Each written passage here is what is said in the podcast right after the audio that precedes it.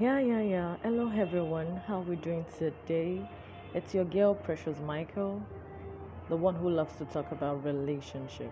Why do I do this? I do this because um, the rate of breakup in this generation is quite alarming, and I think there are certain points we need to understand so that we don't be victims of this breakup that is everywhere and that's why I'm doing this. Okay, on today's segment, I would like to talk about who should apologize when there is a misunderstanding in my relationship. Is it me or my partner? And should I apologize because I'm guilty uh, or not? This is what I would love to talk about. And briefly, I would just like to hit the nail on the head. The truth is, there is no specific person that should apologize so if you if you if you're waiting for your guy to apologize because there was a misunderstanding, you might wait for long and end up killing the relationship.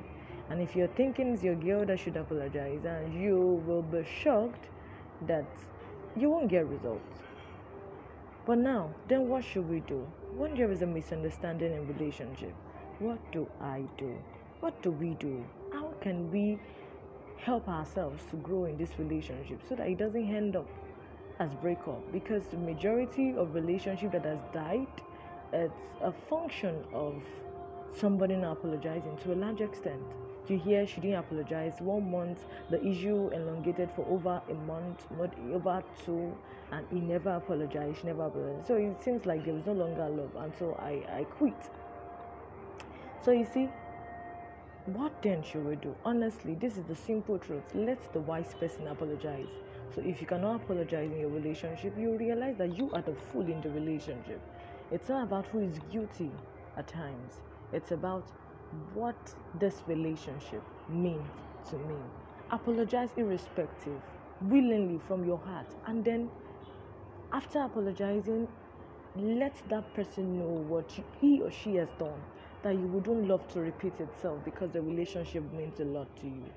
So, this is what I think let the wise person between you both apologize.